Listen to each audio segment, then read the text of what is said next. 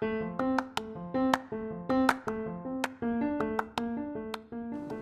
are listening to B2B Top Sales Podcast สวัสดีค่ะ จิรภาเซสตาค่ะ B2B Top Sales นะคะ วันนี้ถ้าเกิดว่าใครที่ทำธุรกิจเป็นเทรดดิ้ง ขายของที่คล้ายๆ กับของคู่แข่งของเรา หรือบางทีเนี่ยเหมือนกันเลยเป็นยี่ห้อเดียวกันเลยนะคะ แล้วประสบปัญหาว่ามีลูกค้าเนี่ยชอบที่จะอีเมลมาขอราคา พอเราเสนอราคาไปแล้วกลายเป็นว่าเราขายของไม่ได้ เหมือนกับลูกค้าเอาราคาไปเป็นแค่ผู้เทียบ แน่นอนว่าปัญหาแบบนี้ทุกคนต้องเคยเจอ ถ้าเกิดว่าใครที่อยากจะให้ลูกทีมเนี่ยทำได้มากกว่าการแค่ส่งราคาไปให้ลูกค้านะคะ แชร์ EP นี้ไปให้ดูได้เลยหรือว่าแชร์เก็บไว้ดูเองได้เลยนะคะ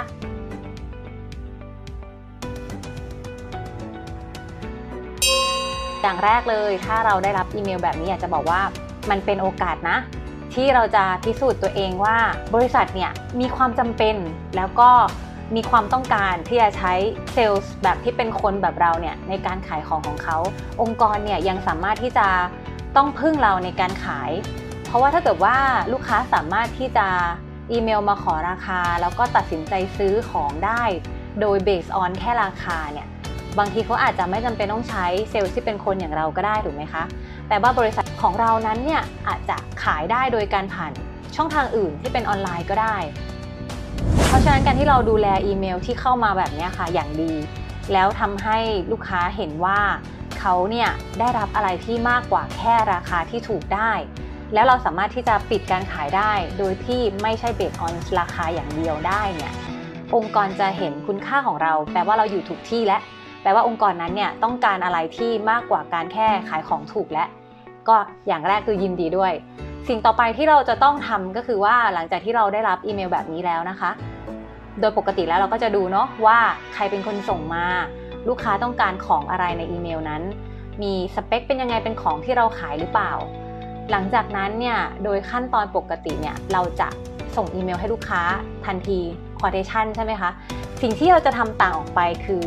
การยกหูโทรศัพท์ เรายกหูไปถ้าเป็นจัดซื้อที่ส่งอีเมลมา เรายกหูไปหาจัดซื้อเลย แล้วถามสเปคอะไรบางอย่าง เพื่อบอกกับจัดซื้อว่าเราต้องการที่จะ confirm ความต้องการของผู้ใช้งาน เพื่อให้แน่ใจว่าเราเสนอราคาไปในสิ่งที่ user เนี่ยใช้งานได้จริงๆ และเป็นสิ่งที่ user เนี่ยไม่ซื้อผิดหรือว่าไม่มีการตัดสินใจอะไรผิดพลาด เพราะฉะนั้นเราอาจจะถามคำถามที่เป็นเกี่ยวกับการ confirm spec พวกนี้ให้กับจัดซื้อฟัง และส่วนใหญ่แล้วจัดซื้อจะไม่ทราบรายละเอียดตรงนี้นะคะ มันก็เป็นโอกาสที่ดีของเรา ในการที่เราจะทำ step ที่ 3 คือตามหาฮีโร่ของเราฮีโร่ของเราก็คือคนที่มีความต้องการซื้อของชิ้นนั้นจริง ๆ คนที่มีอำนาจตัดสินใจที่จะซื้อของชิ้นนั้นจริง ๆ เราจะต้องทำการตามหาฮีโร่คนนี้ให้เจอค่ะ แล้วส่วนใหญ่เนี่ยเราก็จะได้ user และ contact ใหม่ๆ จากการใช้กลยุทธ์ในการที่จะถามหา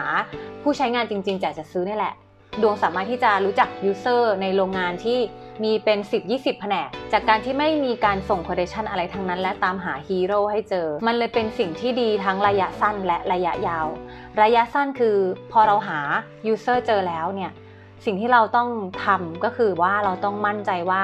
user ทราบถึง value ที่บริษัทเรามี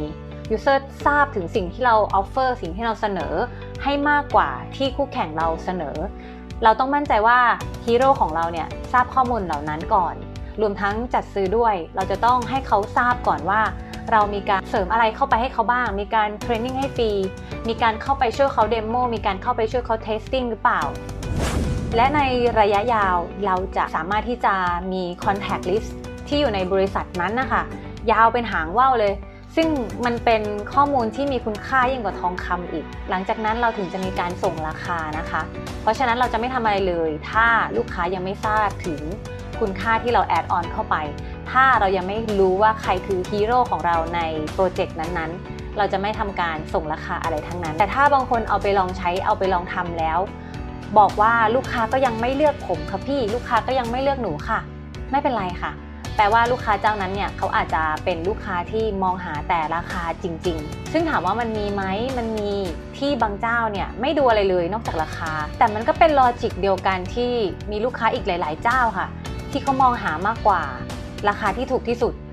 เขามองหาเจ้าที่เชื่อใจได้มากที่สุด เจ้าที่ทำให้เขาเนี่ยมั่นใจว่า process ต่างๆ หลังจากที่เราส่งของแล้วเนี่ยมันเป็นไปได้อย่างราบรื่น ยังมีอีกหลาย ๆ เจ้าที่มองว่าบริษัทที่เขาจะซื้อด้วยเนี่ย ต้องเชื่อถือได้ ยังมีอีกหลาย ๆ เจ้าที่เขามองว่าบริษัทที่เขาจะซื้อด้วยเนี่ยต้องมีความเป็นมืออาชีพ ยังมีอีกหลาย ๆ เจ้าที่เขายังเชื่อว่า หลังจากเขาซื้อไปแล้วเนี่ยเขาจะไม่ต้องมีเรื่องต่าง ๆ ตามมาให้ปวดหัว เห็นไหมคะว่ามันไม่เสมอไปที่ลูกค้าจะมองแต่เจ้าที่สุดที่สุด แต่ใน worst case ในเหตุการณ์ที่แย่ที่สุดคือ เราทำแบบนี้เสมอเลย แล้วลูกค้าก็ไม่เคยเลือกเราเลย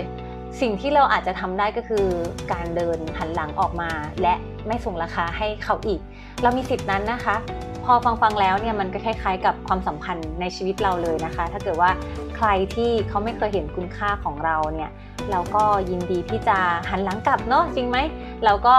เอาเวลาที่มีค่าของเราเนี่ยไปทุ่มเทให้กับคนที่เห็นค่าของเราดีกว่านะคะ เช่นเดียวกันเลยใช่ไหมคะเพราะฉะนั้นลองเอาไปปรับใช้ดูนะคะ